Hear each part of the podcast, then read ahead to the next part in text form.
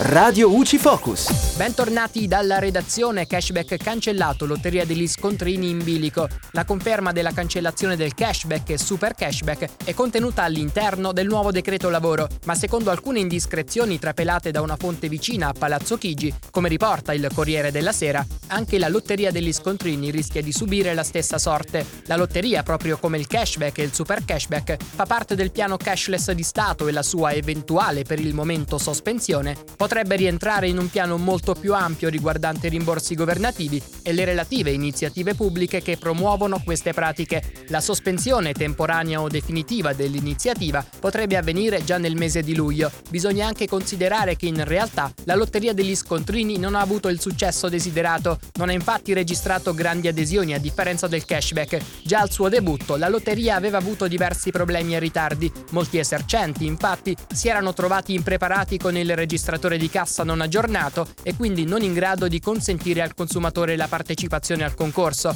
Non è ancora chiaro se il governo procederà con una sospensione o una cancellazione vera e propria della misura. La conferma potrebbe arrivare già nei prossimi giorni. Ed Eugenio Iannetta e la redazione di Radio UCI è tutto al prossimo aggiornamento. Radio UCI